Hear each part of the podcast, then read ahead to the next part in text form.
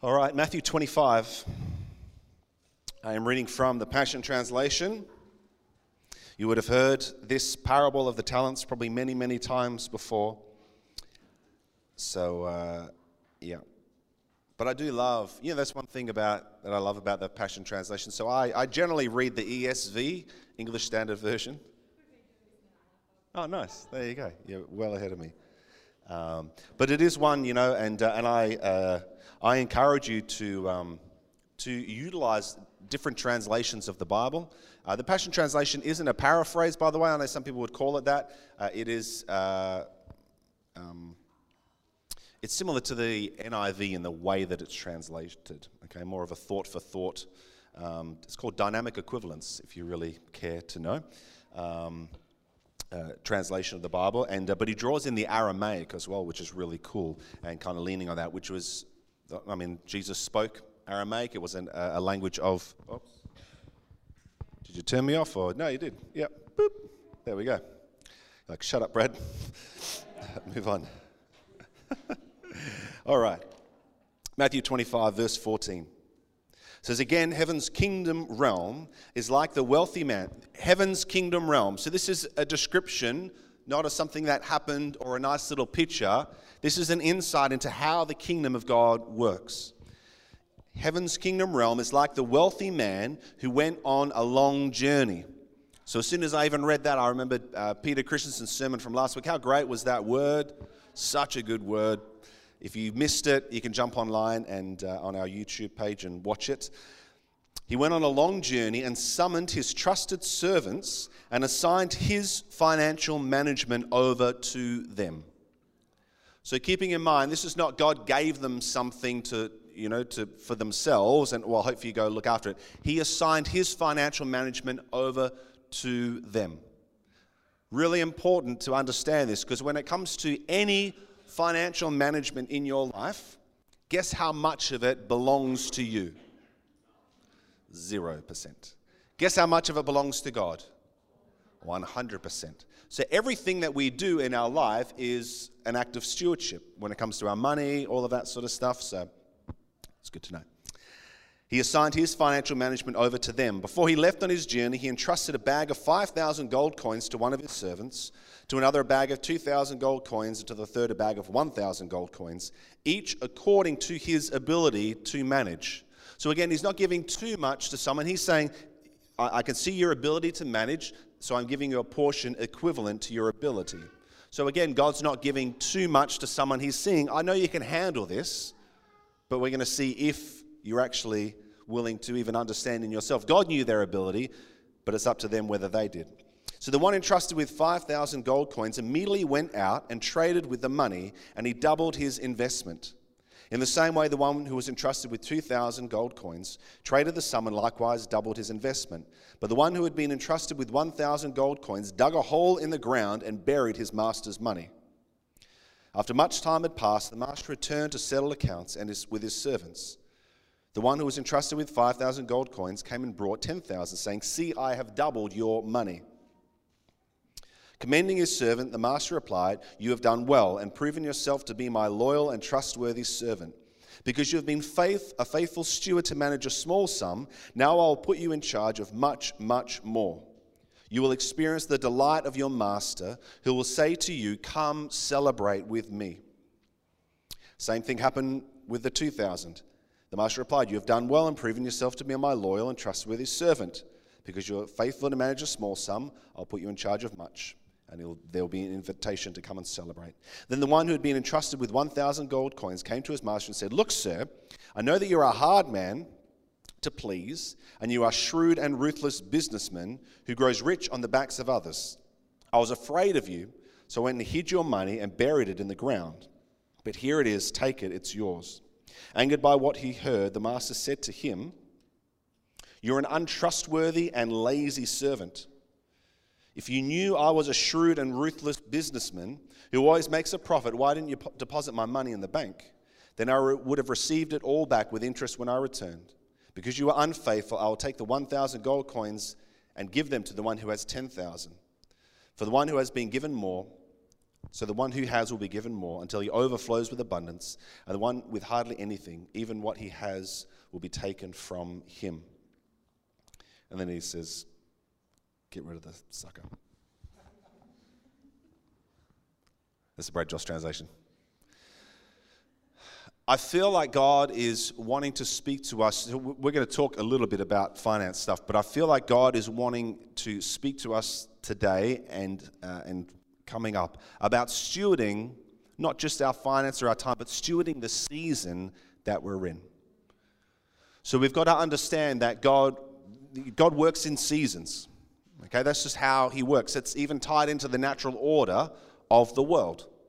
We have, you know, summer, autumn, winter, spring. God is a seasonal God. Now, not every season works in the same kind of yearly pattern that, you know, the kind of weather patterns do. But God will lead us into seasons for a particular purpose, for a particular time, and then He'll shift the season into something else. And it's important that we understand what season that we're in and the season that He is leading us into in order that we steward well what God is doing in the now, but also what He is preparing us for in the future. So, what is stewardship? Essentially, it's the conducting, supervising, or management entrusted of something entrusted to one's care. So, stewardship is always I am looking after something that doesn't belong to me, but I look after it with as much care or even more care than if it was my own. So I, I'm taking something from someone else and I'm looking after it for them. So a biblical worldview of stewardship can be consciously defined as utilizing and managing all the resources God provides for the glory of God and the betterment of His creation. The central essence of biblical worldview stewardship is managing everything God brings into the believer's life in a manner that honors God and impacts eternity.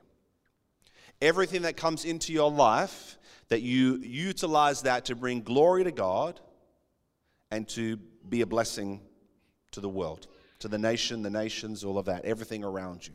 So that's God's design and understanding of stewardship. So there is always upon us, there is the individual responsibility of stewardship for us.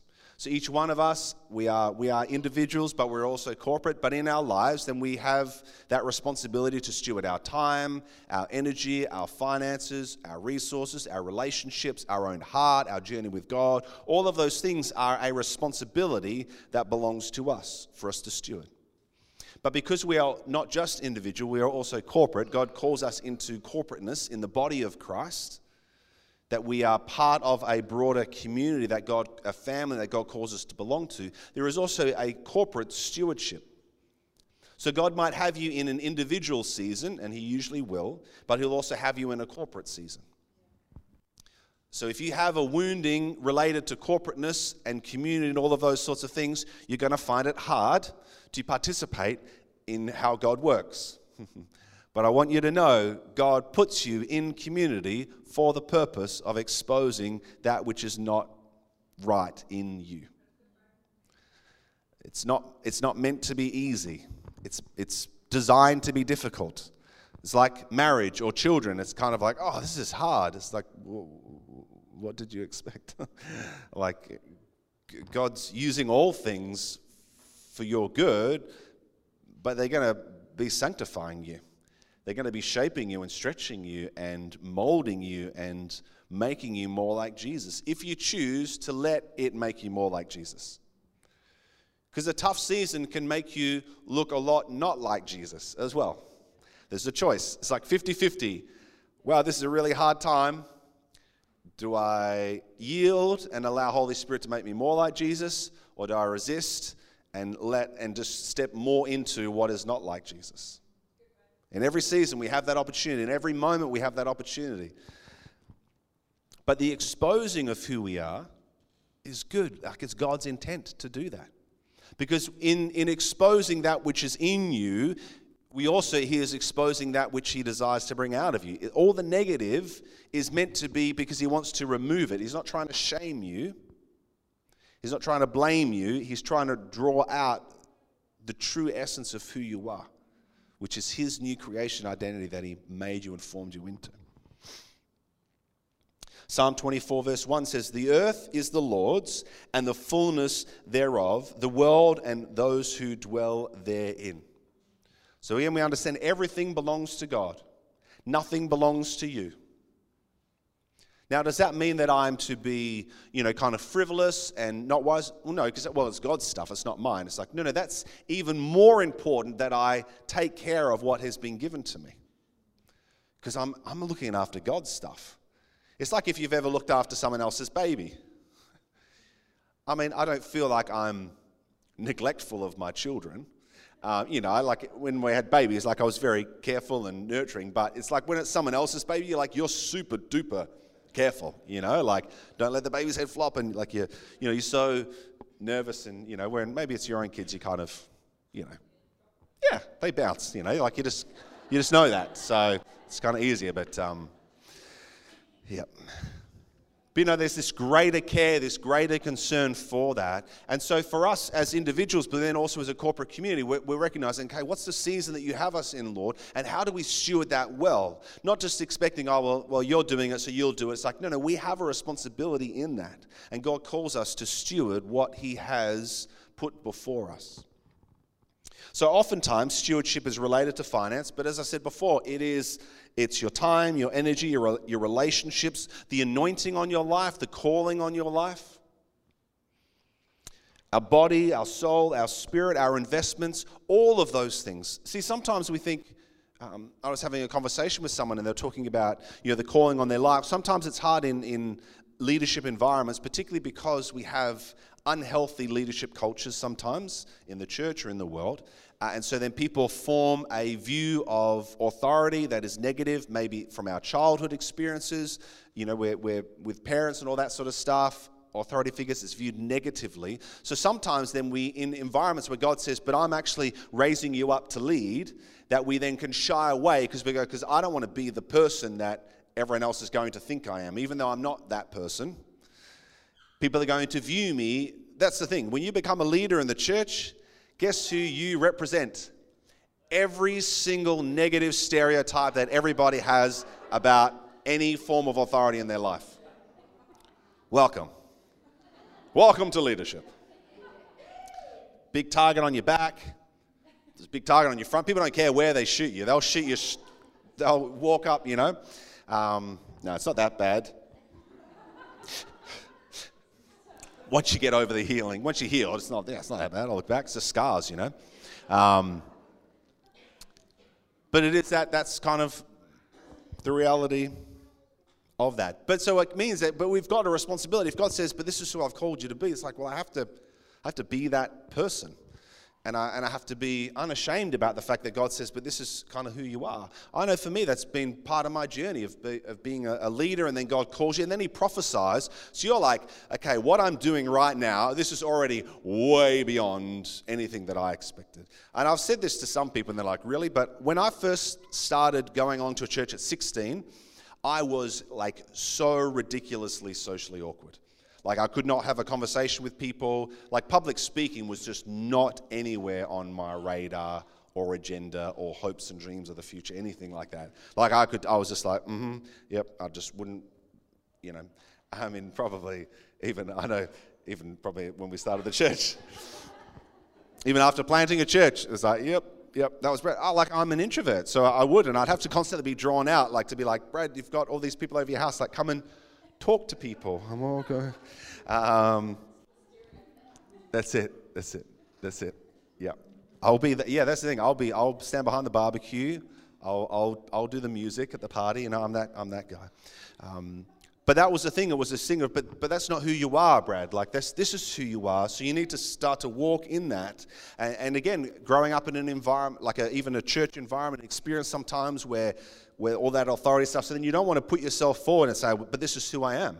Because people don't like that sometimes. Well, who, well, who do you think you are? So, well, I just told you, I think I'm this person. but who do you think you are? I think I'm this person. Like, um, and I didn't, call, you know, you didn't call yourself that. But like all of this, like standing in front of a group of people, this was never, like 16 year old Brad would have gone like, not just, oh, that's, that, that would be ridiculous. It would be like, no way. Like, I'm not, no, I'm not doing that. And yet God, see, when you yield it to the Lord, He, he, he just, you just, He forms those things in you and it becomes a natural and organic process. And that's why, again, as I've said before, your personality type should never inhibit your obedience to the Lord. I'm an introvert. I get, I get refueled by being alone. I like being alone. I'm kind of probably more slightly heading towards what they call an ambivert, whereas I don't mind crowds of people, I just don't want anyone to talk to me which is why I love shopping centers. So I can just be in a shopping center. I'm like, oh, there's all these people and no one's talking to me. This is so good. You know, I can sit at a coffee, watch people walk by, do all that sort of stuff, and uh, that's me. We've got some other, we've got some ambiverts in the room. Yep. See, whereas my wife Lisa, she is a, a typical introvert. The idea of going to a shopping center, she's just like, no way. I took the kids to Carousel after, um, I mean, not last Sunday, the Sunday before. They want to go to Build a Bear and get some accessories um, for their teddies. And, uh, and, but the thought, like, she's just like, just, just, just no way you're getting me there. And I'm like, I don't mind. It's like busy and it's packed. And you're going to find a parking spot and you crowds of people. I'm like, oh, this is nice. Feels good. It's weird. But don't talk to me though. So just, just, so yeah. If you see me walking through the shops, oh, there's Brad Joss. Just look the other way. Just walk the other way. I don't know. It's not that bad. If I know you, I'll, I'll talk to you. But I know I don't want. Oh, that wasn't in the notes. So, again, understanding everything in your life belongs to the Lord. Even if you have children, your children belong to the Lord. Your spouse belongs to the Lord. Your friendships belong to the Lord. Everything there, but we're so we're stewarding it as if I'm caring for something that belongs to God. It's I mean, it is a key as to why we should love people. Even our enemies, because God looks at them and says, That's that's my child who I created. They might not know it yet. They might not be treating you rightly. It doesn't remove that they're made in my image. So, again, you know, this is one of those things, I'm not talking about tithing today, but it is the principle of tithing and the tenth and all of that sort of stuff. Sometimes we can think, okay, so a, a tenth, if I tithe, then a tenth belongs to God and 90% belongs to me. Okay, so that's not actually what it is. So I just get, well, I can be frivolous and do whatever I want with the 90 because I've given my tenth to God.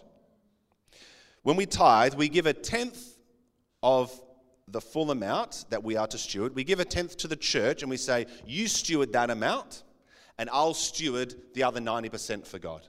100% comes from Him, and He says, I want you to give this to someone else to look after, and I want you to look after this amount. But there's nothing that says, and so I could just spend it however I want.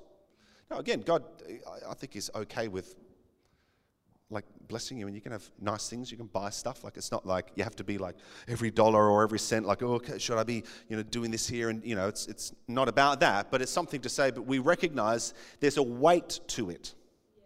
There's a weight to those things to say this is not just mine to do whatever i want with. This is god's and i have to always be keeping in mind and be aware that he would want me to invest this and spend this in a way that's in line with his heart and his intentions 1 Corinthians 6:19 says, "Or do you not know that your body is a temple of the Holy Spirit within you, whom you have from God? You are not your own, for you were bought with a price. So glorify God in your body." So when it comes to even our physical self, we have a responsibility that we've we made an exchange with God. When he said, "Would you like salvation? Would you like the gift of my son? Would you like the Holy Spirit?" And we say, "Yes." He said, "Well, then I'll have you." You get all of me, but I've got to have all of you. Which really is a pretty sucky deal for God, but you know, clearly he thinks the investment is wise. So if you're ever feeling like, oh, I'm just not, you know, I'm just not worthy, I'm just not, like, God sent his son to die for you. So that's, that's bottom line, that's pretty inherent wealth and value in yourself. But we're also then to look at okay, so God's bringing us into a season. Well, it means that we have to steward ourselves and steward the season well corporately as a church community. But if we only live by principles and not by His presence, we will apply a wisdom from the previous season that doesn't apply to the current season. So the scriptures are filled with principles. Okay, so we can take a principle of generosity. You know, if, if you're generous, you know, God loves that. Like he, he, he will be generous back to you. There is a principle tied into the kingdom. Sowing and reaping, all of that sort of stuff, there are principles inherently tied in. So I think we should practice those as normal things. But you could have a season where God says you need to save your money in this season. Okay, I'm like, okay, so, the, but if I took that as a principle, God wants me to save all my money. So I'm just saving, saving, saving. And the season changed, and then God's like, I want you to spend your money. If I'm not hearing His voice, if I'm not being led by His presence, then I'll stay in a season of saving when He's got me in a season of spending. I'm just using that as an analogy with, with financial stuff. So you could have, say, uh, you know, I've got to have a season of, of, of applying boundaries. I've got to have a season of rest. As God says, I'm bringing you into a season of rest, it's like, okay, well, then I have to steward that well and, and okay, I'm just going to be in rest. But then when the season changes, now, now I've got you into a season of work. That doesn't mean you don't rest and have you know healthy, good rest, but it's like now I'm playing. But but uh, but back there, and, and I'm, I'm not supposed to be in rest. It's like, no, the season's changed. So for us as a church community, we're feeling like there's some areas where the season is changing for us. And it's weird because it can conflict with something that you felt like was maybe almost a value for you. And God's like, that wasn't a value, that was a season.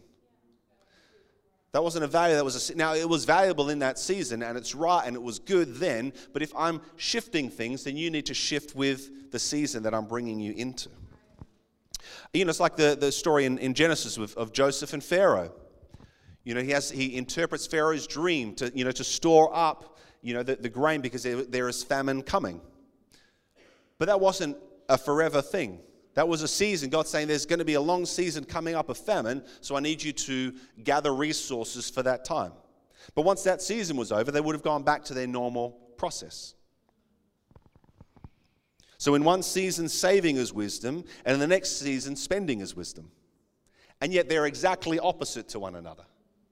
And neither of them are godly or, or evil. It's just depending on the season, depending on where the presence of God is leading, that principle will apply, or the opposite of that principle will apply. This is when they talk about a word in season. Sometimes God will speak something, and He's like, but you literally five months ago said the opposite to me. He's like, I know. and now I'm saying this.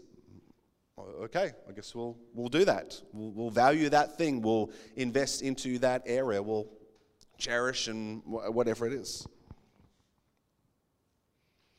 And so when it comes to even you know being generous and pouring into something, so faith is assurance in the unseen.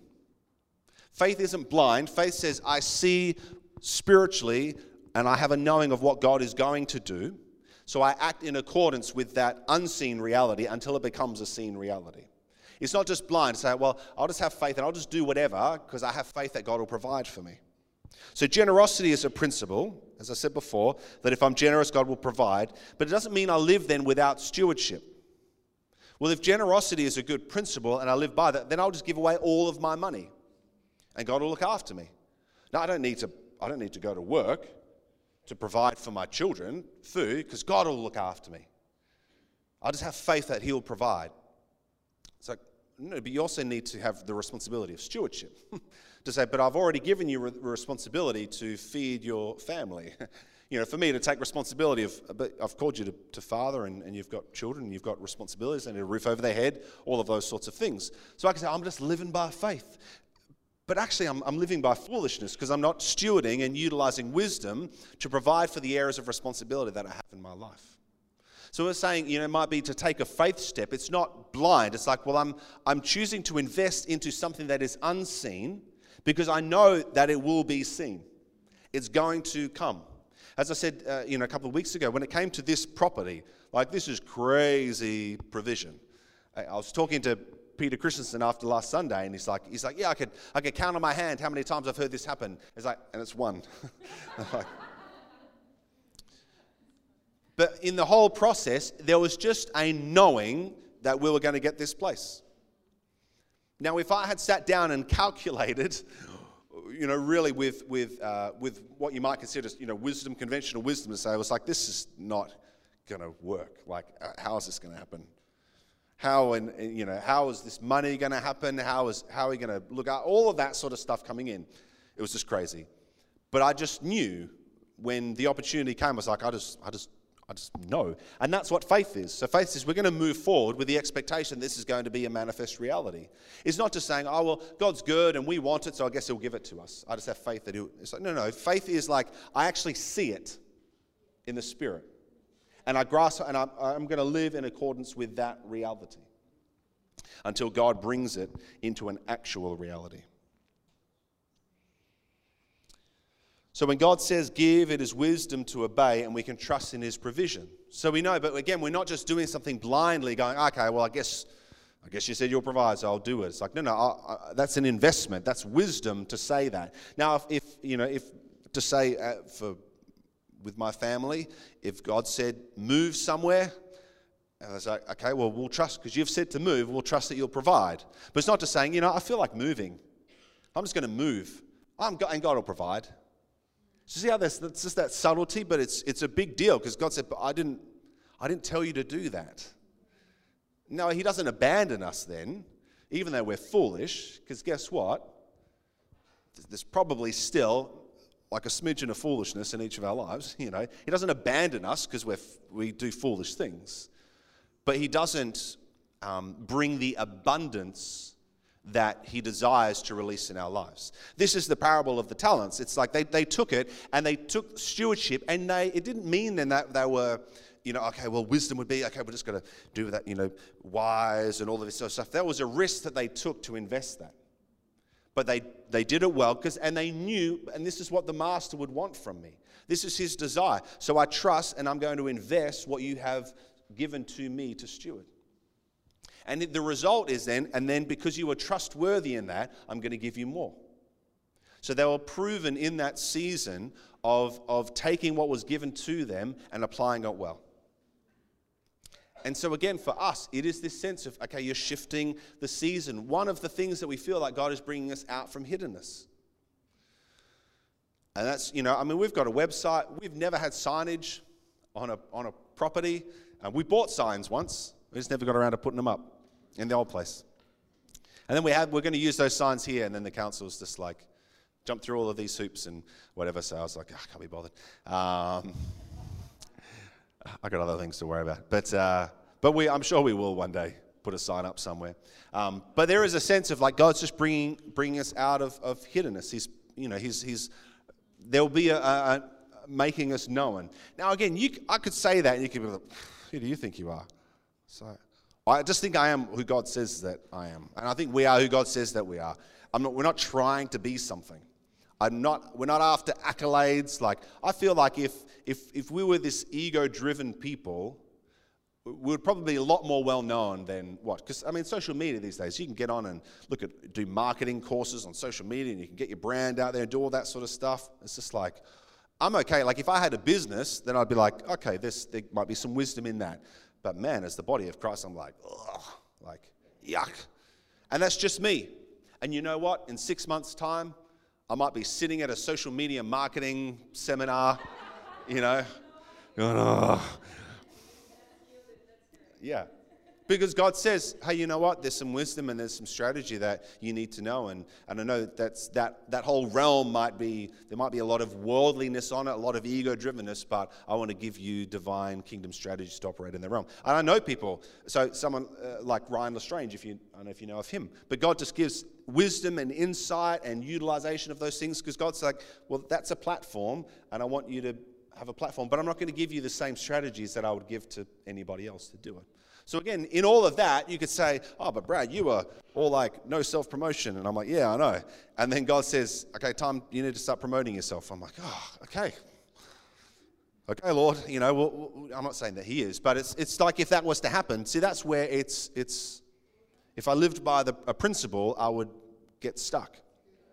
And he's like, I'm, I keep trying to make you guys known, and you keep drawing back because you're not willing to steward the calling on your life. You're not willing to steward the anointing upon your people or upon this place. You're not willing to let it known. You're not willing, maybe sometimes it's to, to receive the discomfort that comes with, with promotion or being more known.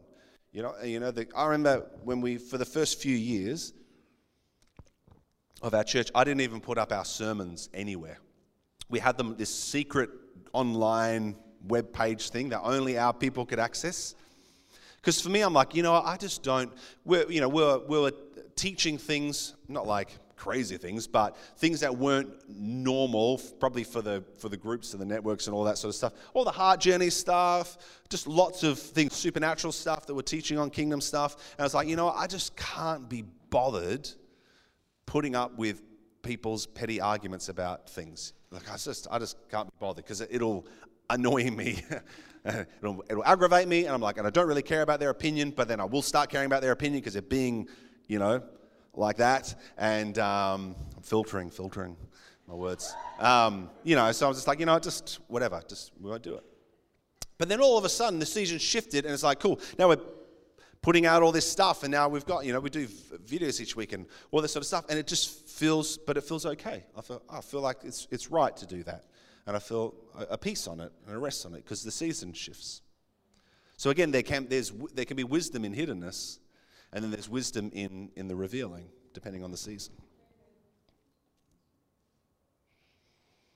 So it's not just about acknowledging that God has changed the season, but it's also acknowledging my responsibility in that shifting of seasons. Now, again, I know I'm talking corporately. You can apply this to any time in your life, that you will live your life according to God's now wisdom differently than you would have in another season. And that's good and it's right for you to do that. Now, again, I always encourage you, and even in all of the decisions that we're making, we do it corporately. We have lots of discussions, lots of bouncing around. We, people have dreams and prophetic visions and all that sort of stuff. Everything that we're doing, okay, we're, we're listening, we're gauging, we're, we're acknowledging the prophetic voice even in the body of Christ, wider than this church community, and we're listening to that. The same should apply in our individual lives. That we don't just go, okay, well, I just feel like this, so I'll do this. And because it might have, you hiding or resting might have an impact on other people. So it's good to, to draw people in. Say, is this wisdom that I do this? Is this right that I, you know, take a break from this? Is, or this, is this right that I invest more heavily into this? Is this right that I move house from this place to the next? Like that's why we have life hubs, community life together. And it's not about giving someone else the responsibility of that decision, but it's about seeking wisdom that comes from those that are around us. I'm like, okay, I need to weigh this up because to make that decision is a stewardship decision. So I want to do that with as much wisdom that I can gain from those around us.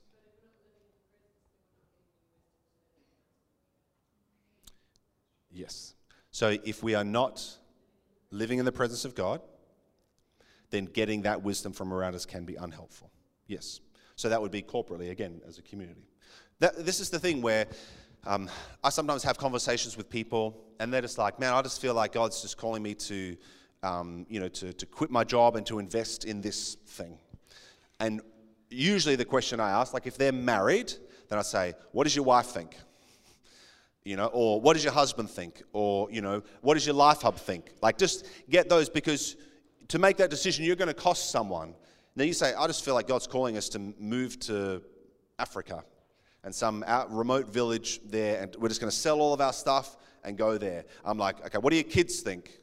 Because that's, that's important, because that's who that's going to primarily impact. They're like, oh no, super scared. Think, okay, well then you probably need to listen to that voice of reason. Now, if it's fear, do the fear journey to come out of fear. Like that's okay, but it's not saying, oh, that's just fear, so we just need to do it anyway, and you'll get. No, no, that's to love your family well, all of that sort of stuff.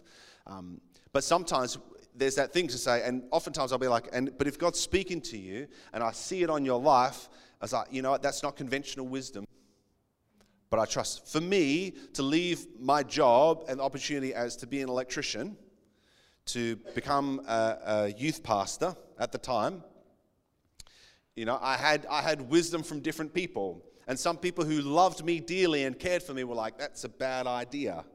Um, because you can be really financially stable being an electrician, and you will not be financially stable being a youth pastor.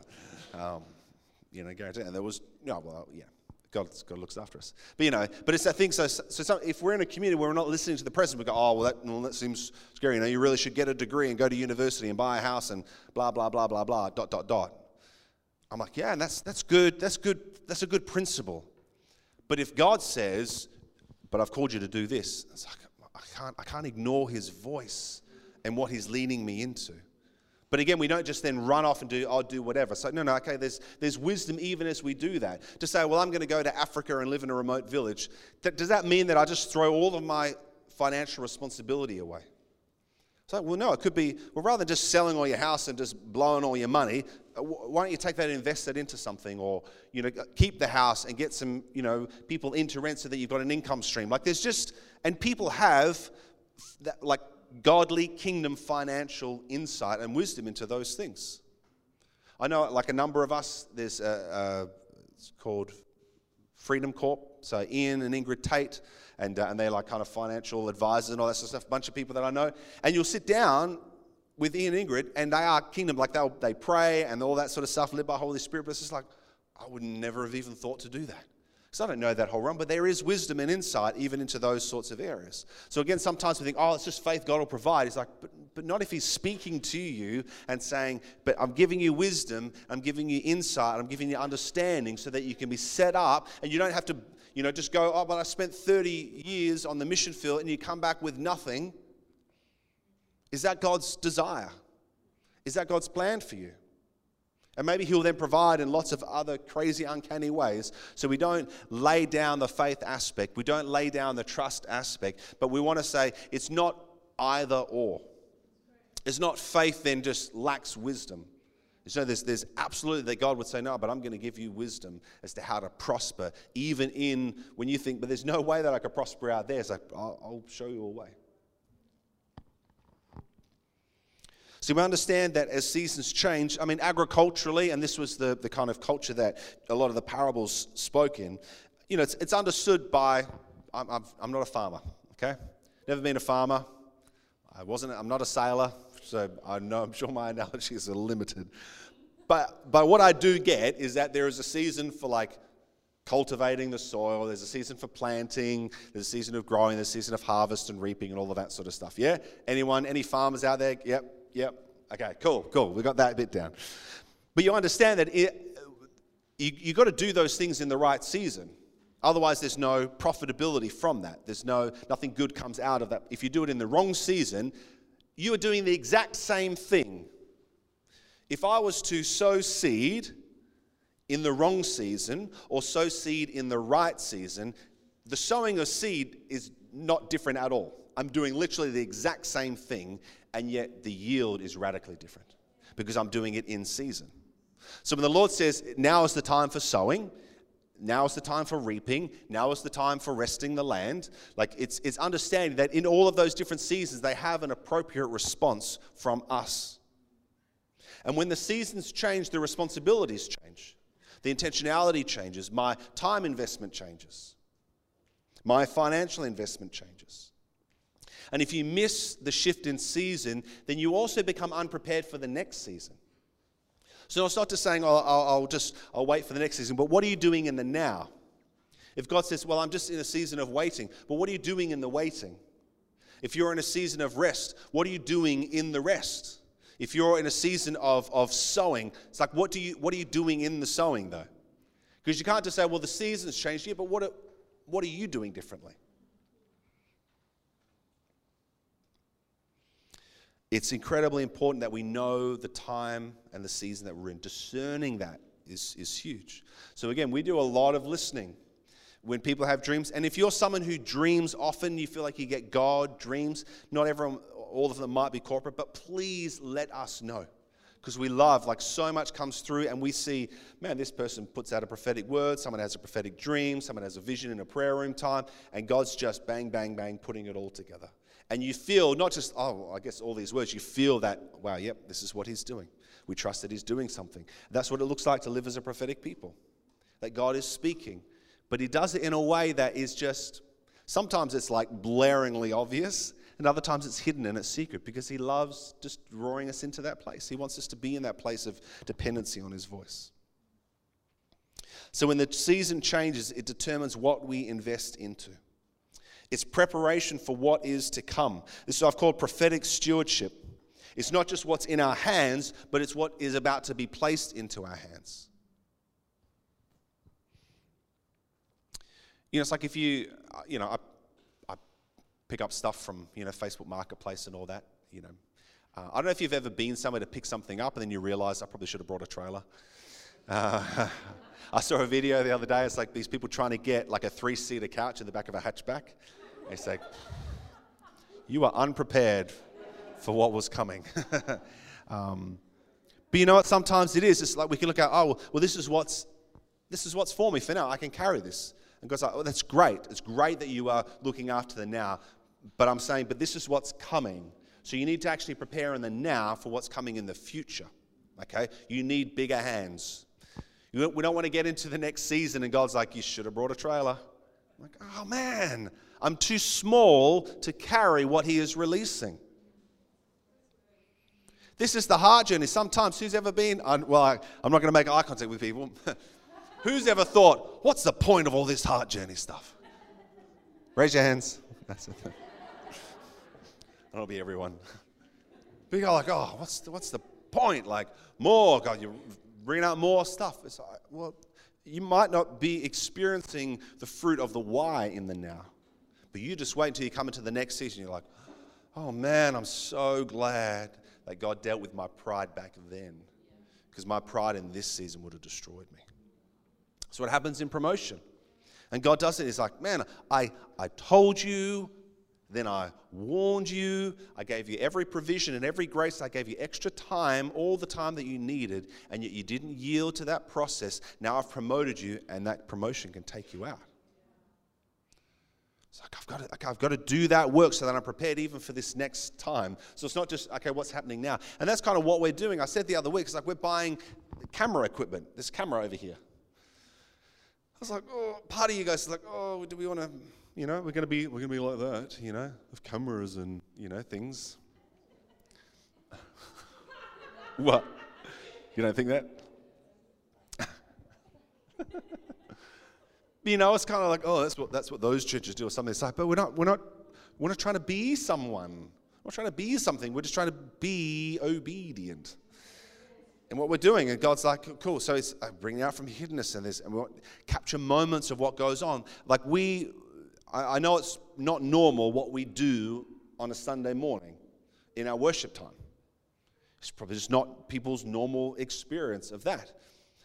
But again, we're not trying to be weird, we're trying to be obedient. And so then when God says, just worship like this and lean into this, and what comes out of that prophetic space is then prophetic songs, and there's anointing and power on it. It's like, wow. And so we're like, we need it, we want to capture that, that we could be a blessing. So we, are, you know, I love, we love Upper Room and what those guys are doing and their prayer and stuff, but they just, they're just constantly recording what's going on, and they'll find, and then they capture moments, bang, and they draw it out. But in order to capture a moment, you've got to be capturing it. and so that for us, but it's like we're not trying to be something. We're not trying to do something. We've got, we're going to have four projectors in the new hall. Yeah. It's a lot of projectors. But not because we want to like be all projector crazy and look at us. It's like, oh no, we're, we're like, in order to create connected community like this and have high engagement involvement, we're going to have screens on every single wall. So you can face any direction, and if you need to, oh, I don't know the words, I can look up and I can be there. I don't need to be drawn and focus on a stage or focus on one particular area. But see, that's, our, that's intentional investment into something. Now, to be honest, the three projectors on the other walls are like 130 bucks, so, whoa, big deal. They're not, they're not super great, they're just putting text up. But, but still, um, we don't have to build screens because the walls are white. That's it. Chipper did build a gigantic screen for the back wall this week, so. And, uh, but you know, it's that, it's that sort of thing. So we're, we're, we're okay, we, but then it costs money. We've got to be investing into these things because we trust, but this is what you're doing, Lord. So, and we're taking your resource anyway, but we're investing your resource wisely into what you have for us. Oh, thank you. Came to me late yesterday afternoon.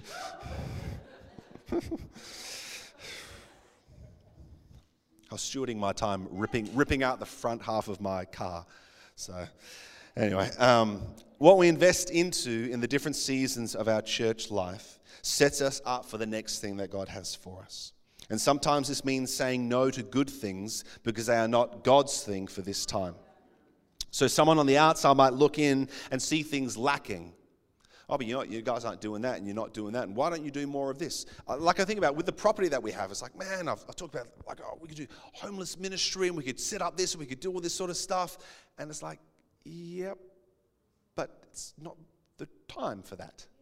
And so it's like, oh, you kind of feel like, oh man, like are we wasting resources? Like, well, no, we're taking all of our resource and we're investing it into particular things. You know, Amy is going to be heading up this transformation center. And it's just dream and downloads and all this sort of stuff. But God said, guess what God has said? Rest.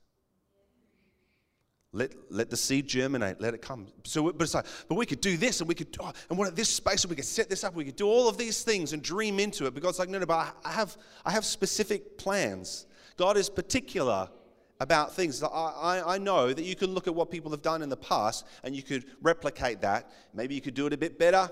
Maybe you do it slightly worse. Who knows? But you could just look around and go, oh, yeah, I know how to do that. Transformation center, boom, yeah, we'll have this and that, and bang, done. Thank you, God. But just because he says something, then you, then you sit back and go, okay, so how, but how, how do you want us to do this, Lord? I've got this download. You know, this is 18 months ago that it happened. You get this download, okay, let's go. And then what's the next step? It's, and then God's like, okay, but now I'm doing the preparation for the next season. And then you live in just like rest. And so it's like, okay, then we have to be obedient to that. And this is a leadership. We're like, cool, we'll be obedient to that, Lord. And we'll wait. And we'll trust. And we trust that you are going to speak and do all of that sort of stuff. But you do it in your timing, in your ways. You know, it might seem like we're spending a lot of time or energy focusing heavy on one particular area.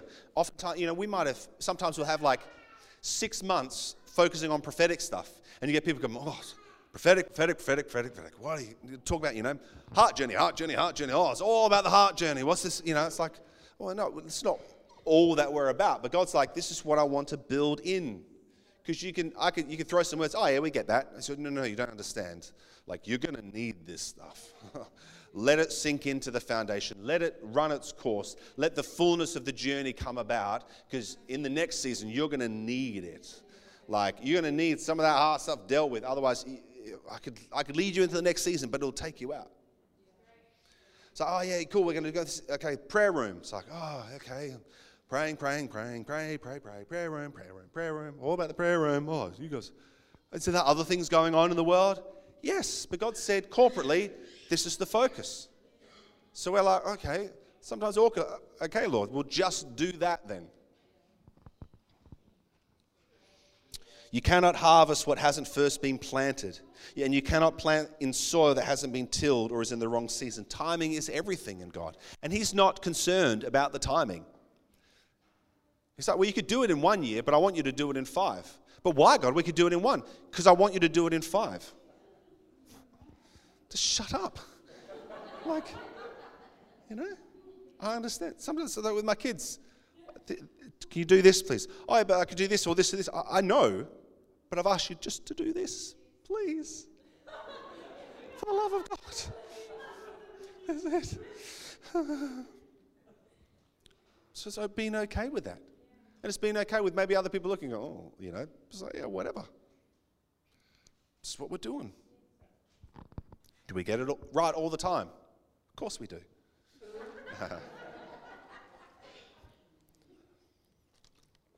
Not. So, as I said before, we feel that God is, is shifting things in this season, this whole coming out of hiding, being seen. Uh, there's a lot of words about suddenlies, like God will just quickly, bang, things will shift. Bang, things will shift. Even things that you've been waiting a long time for corporately, God will just, bum, it's here. Words, yeah. Uh, popcorn. Um, I do know, I mean, yeah, birthing babies. I've been in the presence, so we had, we had two of our children at home we did home births for the second second two, and uh, and it's it's a, it's a freaky experience. Not all the things that you think are freaky. My thing was that was the weirdest is how peaceful it was and quiet. Everyone's quiet. It's beautiful. as candles and things, and just we had a like a, a blow up pool filled with water, so water birth. My wife is crazy when it comes to these things. You know, she's awesome no pain relief. She's amazing. Um, but in this place, and I'm, I remember, I don't know if it was the might have been for Abigail. And so I'm just standing there and I'm just, I'm just praying in tongues because that's like all I can do. Um, not all that I can provide, but all, all that I can do for myself to not be like, to not freak out. And, um, but yeah, it's just like, so, and I remember sitting there just being like, oh, not, not like I'm in a rush, but I was just like, how much longer? Because you just want to know how it's the thing. It's like, oh, uh, well, the head's out, one more push. I'm like, what? It's like it's here, you know? Um, but it is sometimes, like it's that, and this this weird thing. The, it's like nine to 10 months in the womb, and the, the labor can be, can be long and all that sort of stuff. And then all of a sudden, it's like when the baby's head's out, it's like one more push. It's like within a couple of minutes, the whole thing's it's gone from zero to, you know, to crazy. yeah you know, this, this sense of, you know, kind of promotion and growth and all of these sorts of things. So we're like, okay, Lord, well, what do you want us to do to set ourselves up for that? And I've always been one, like, I'm, when it comes to financial stewardship, I'm on the reserved side of things. People that know me, I'm just like, cool, that's just not. But in this season, but then it's like, and I know, I know in this era we need to, we won't be reserved. So again, I'm, but I feel like, but I, when I know that I know, okay, this is the Lord. Okay, you want to, you want to do this, and so we just need to trust. And again, but it's the knowing that this is what he wants to do, so then the knowing of the provision that will come for it, even if it doesn't come immediately. You know, there's that old saying that says, if you build it, they will come. And, uh, and I, don't, I don't agree with that. And this isn't something that we're doing. We're saying, okay, well, we'll set up this place. And because we've got a big auditorium, then lots of people will come as some sort of church growth principle because you've got the right number of chairs and the right number of car parking bays and the right signage and the right children's program. And if you tick all of these boxes, then your church will grow. We're not interested in our church growing. I'm, not, I'm okay if it, if it does or if it doesn't. We're interested in being obedient to God. But this is what I say it's not if you build it, they will come, but if I said it, it will be done. So that's what we're in. Okay, Lord, if you're if you're saying it, then it'll be done. So we'll prepare ourselves. You want us to stay this size for the rest of the existence of Paradox Church? Awesome, God.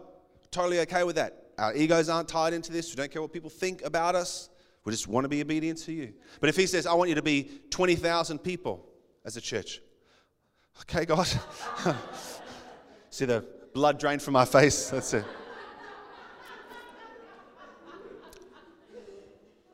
But like it's literally that kind of it's it's yeah. Yeah. Yeah, there's a culture in the church that everyone be like, oh yes, that'd be awesome. And then but like, it's just not could couldn't care less. What I could care less about, what I could care less. What I care about is that God's will is done. Your will be done. So if God says it, then you'll do it, and we can trust that, and that's what we live in by faith. You know what we're doing with uh, this whole home fund kind of fundraiser. So again, as I said last week, it's not a fundraiser in the way that we're going to be like doing cake stores and raffles. it, it is a fundraiser where you bring funds and you invested. like that's it. So it's real simple. Uh, so don't get all complicated about it. Um, now you might say, "Oh, I've got something that I could sell, and uh, and you know I could give it to you, and you could sell it. How about you sell it, and you just give us the money?" Um, so just you know. um, yes. Yep. We don't we don't want your old couch, or your old TV, or your old um, yeah your old curtains. Yep. Um, but you, you're welcome to sell your old curtains, and then you'll discover what they're actually worth, which might be nothing, and you can give nothing. Um,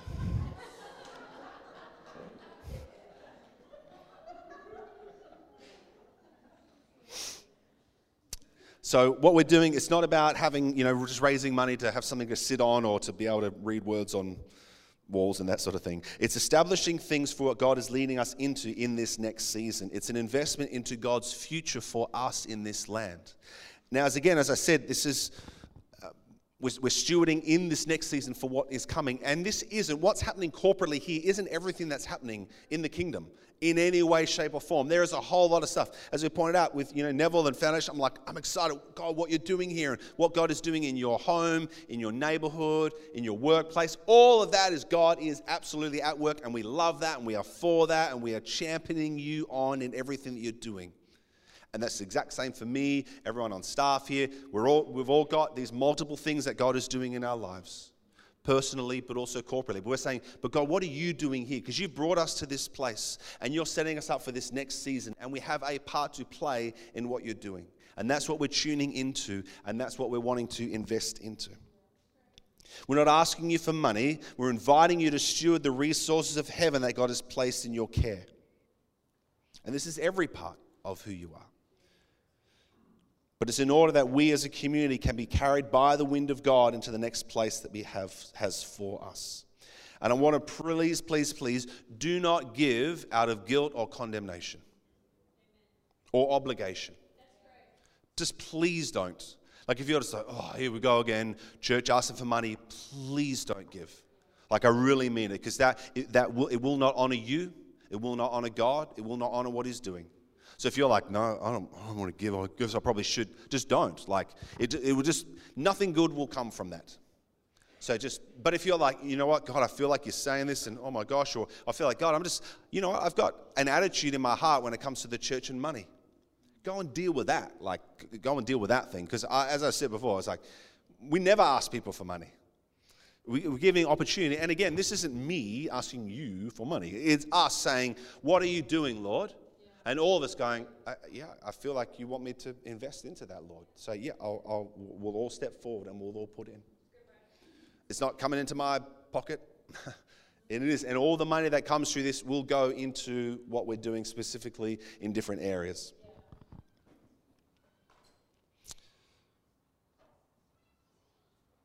So it isn't about taking away from everything that God is doing and making this the main thing, but it is something that God corporately has provisioned us with. So it's something that corporately we need to be responsible with. There is a corporate responsibility to steward a corporate season. Now, I wonder now if Amy and, uh, and Matt could hand out. We've got some little info form things that just talk about some of the areas that we're wanting to raise the money for. You'll see a number at the bottom. Yep. So, this is not an exhaustive list. This is not specifics of things. I do want to say, I, I, promise you that every dollar that gets given, there is a separate account for the home fund. Everything that gets put in there gets spent on, on these areas. But it is things like seating, uh, floor coverings. So, we're not going to do carpet or anything, we're just going to do big rugs. Yes, ones that don't move um, so, sound and lighting, kind of media stuff. Again, we're not going crazy with those sorts of things, but just so you can hear things and see things.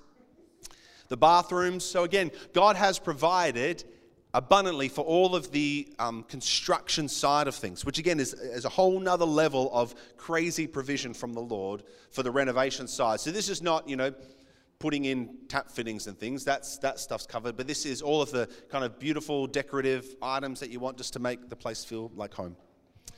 Um, and that's for this toilet block here as well as the toilets in the hall. Um, so the foyer fit out. So just cafe space and tables and things like that.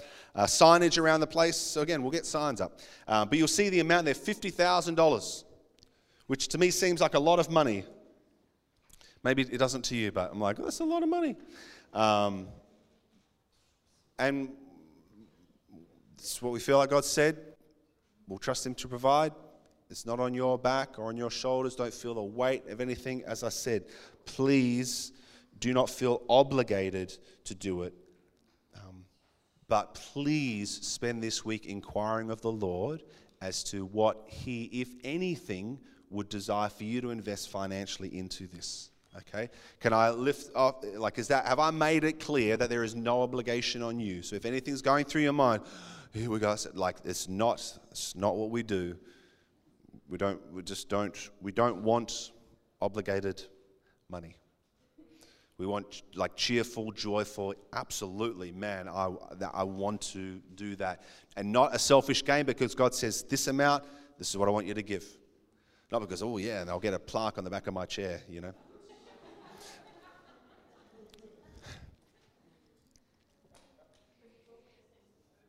Yeah, absolutely. There you go, gold throne. So, this again is something that's huge for us. And there's a danger in a lack of ownership in our community because of the way that God has provided for us. So, again, we didn't do a building program. We didn't, you know, raise a bunch of money to buy this place. We didn't raise a bunch of money to pay for the fit out of this place. There is so much where God has, for all of us, said, boom, crazy provision it's like, oh, cool. But what we want to do is say, but, but Lord, what can I do to put in? Because this is something that you've given for me. To, I want to have ownership over it.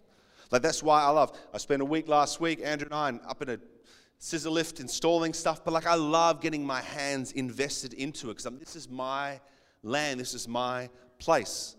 When we come across injured animals, like I'll take them to the vet because I'm like, I'm stewarding, like, this is God's place. I'm just, and for me, that's a huge part of it is everything that we're doing, that we're caring and loving for this place that God has given us. Not because we love the place, because we love the Lord and the Lord has given us this place. You know, as I've said, I, I talk about, you know, Daniel. I love how he really values what he's doing and his creativeness comes out. But I'm like, I trust, it's like, it's like he, he cares about what he's doing.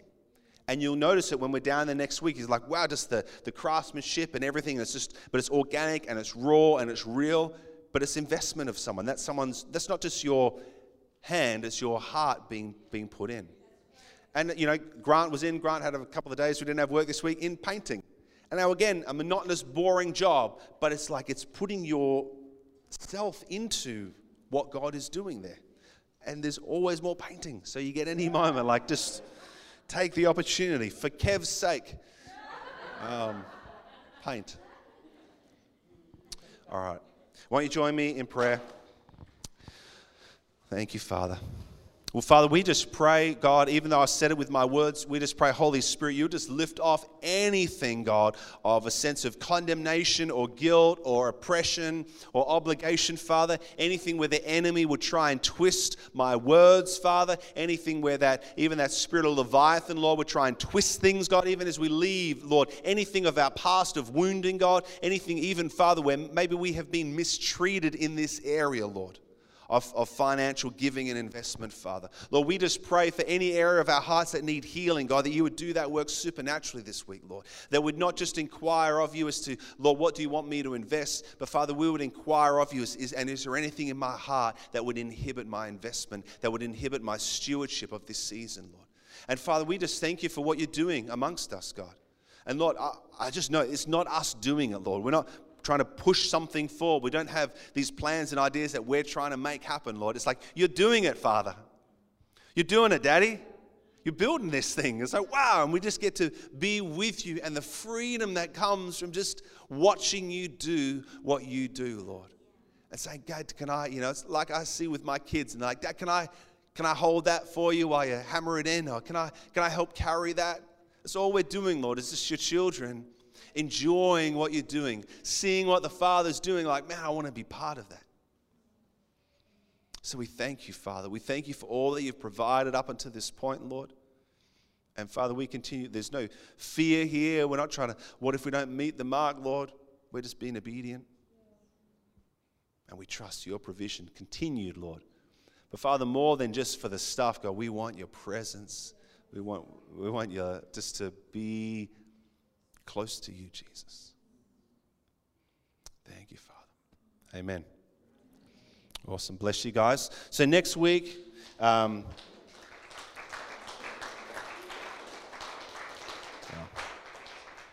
I, went over time. Uh, next week, we're going to meet down in the, in the new auditorium down there. We're going to worship together, have morning tea, and we're going to have that will be the opportunity where we'll get to just put in. So there'll be slips there where you can do online giving or bring cash or credit card set up. There'll be website. Everything will be organized on that end. Um, but just really, just want to encourage you. And again, if you feel like God says don't give anything, that's that's a good answer, and you need to be obedient to that. Um, so yeah, love you guys. We're excited for the journey ahead. Amen.